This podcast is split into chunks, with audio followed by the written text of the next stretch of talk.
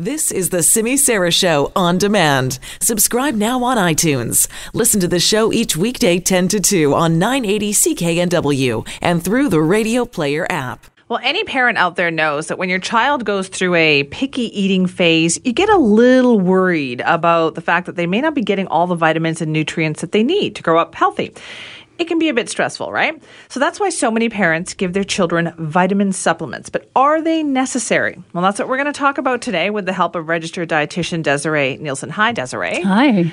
Thank you so much for joining us. Absolutely. Okay, so is it necessary? A lot of parents do this, right? And and I do it. You know, I have an almost nine year old and an almost four year old, and they do get supplements, um, but it's not always necessary. And I think that's the thing as parents, we want the best for our kids. And yes. so if one day they don't eat their dinner, we freak out and they like go to the store and like buy seven supplements. But if they generally eat well, if they're growing well, if they're, you know, learning well at school, they're probably getting everything they need, even if they don't always eat all the vegetables you'd want them to. Okay, but sometimes with kids, you know, and I know I've had nieces and nephews, and one of my kids, it was the same thing, is, you know, they'll go a week with eating like plain pasta with nothing on it. And then you really start to worry that they're not eating anything else or just plain bread or, you know, whatever the case may be. Yeah, you know, my, my toddler is still in that like, you know, like beige food phase, you know? and and so I think it is it's important, you know, a supplement, particularly a multivitamin, can help with those little micronutrients. It's insurance.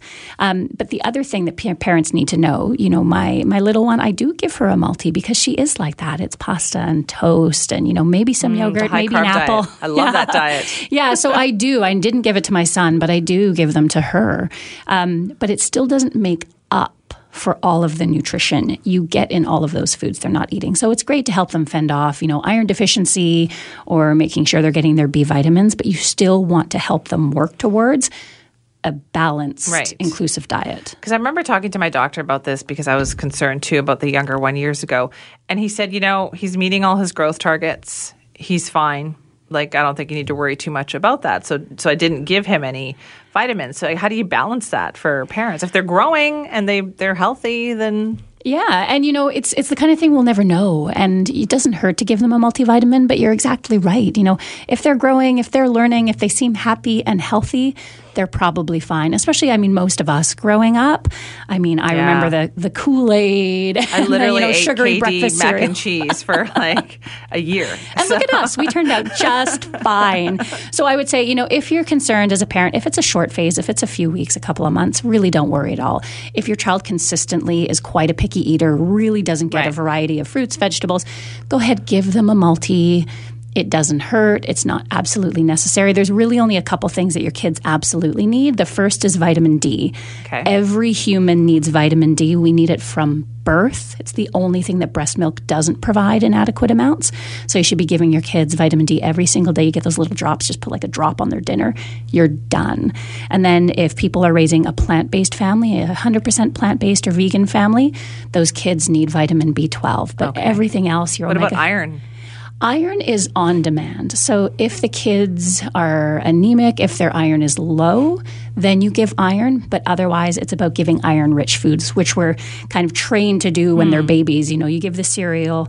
Uh, if you eat meat, you're giving those meats. If you're plant based, you're doing the tofu, the lentils, the seeds, right. all of those iron rich foods. The cereals are generally fortified too, right? And a lot of baby food, a lot of kids' food that you're feeding them, it is fortified. So all of those baby foods are absolutely fortified. Um, when they get older, if they do breakfast cereal, most of the conventional breakfast cereals are fortified with a lot of B vitamins and iron. Eating breakfast cereals, Desiree? You know, I feel like they are. I really do feel like they are. I feel um, like the um, cereal aisle is getting smaller and smaller. it is getting smaller, and I feel like we're doing less of the sugary cereals, which I'm really yes. happy with. Um, but cereal is definitely a fact for busy families. Um, I think the one thing for people to remember is that you can supplement with food. It is about getting those things in. If your kids are doing smoothies, you hide the hemp seeds in there, and you get those omega threes in. You don't necessarily need a supplement for everything. There's a lot of really healthy foods you can like sneak into the dinners that that's help a, you. That's a new thing too. Like I would say the last 10 years, right? Is this idea that you can sneak good food or vegetables into regular food and they might not even know it. It is. It's true, especially because of how we're eating so many different things that make that possible. You know, like the smoothies. Smoothies weren't really a thing over a decade ago, but now there's so much you can get into a smoothie, and kids are probably just not even going to know. It a fruit milkshake. Yeah, and I wouldn't. I wouldn't sneak have a 100% sneak strategy because then you're not teaching your kids to accept a wide variety of foods. But if you are also presenting them with fruits and vegetables and different foods at meal opportunities, which they do or do not eat, then in the tomato sauce, you can like grind in some extra carrots or get a little bit of spinach into that smoothie, and that will help bulk them up when they're on the road to appreciating right. those foods. It's hard work for a parent, like balancing all that nutrition for kids. It's stressful. It is. And I think for parents, you know, it, it, happens to me all the time. We also just need to give ourselves a break. You know, particularly the parents who are trying to put a bunch of fresh foods on their plate. Not everything is in boxes and bags. We're all probably yeah. doing a lot better than we realize. That's a good point because we're so hard on ourselves, we're so, we? So peop- hard. The people who try are also the hardest on themselves. Uh, that's so true. Okay, so then for the absolute basics, Desiree, what should parents? You know, you're saying encourage them for some supplements, but what's the absolute basic they should be doing? The absolute basic is vitamin D every single day. Uh, making sure your kids are getting some calcium-rich beverages, either dairy or non-dairy milk daily. Uh, a wide variety of foods. That's it. If you're worried about kids' growth or behavior or attention, go get their iron checked. If you're 100% plant based, make sure you get that vitamin B12. But those are really the basics. A multivitamin if you want. If they have tummy troubles, maybe a probiotic.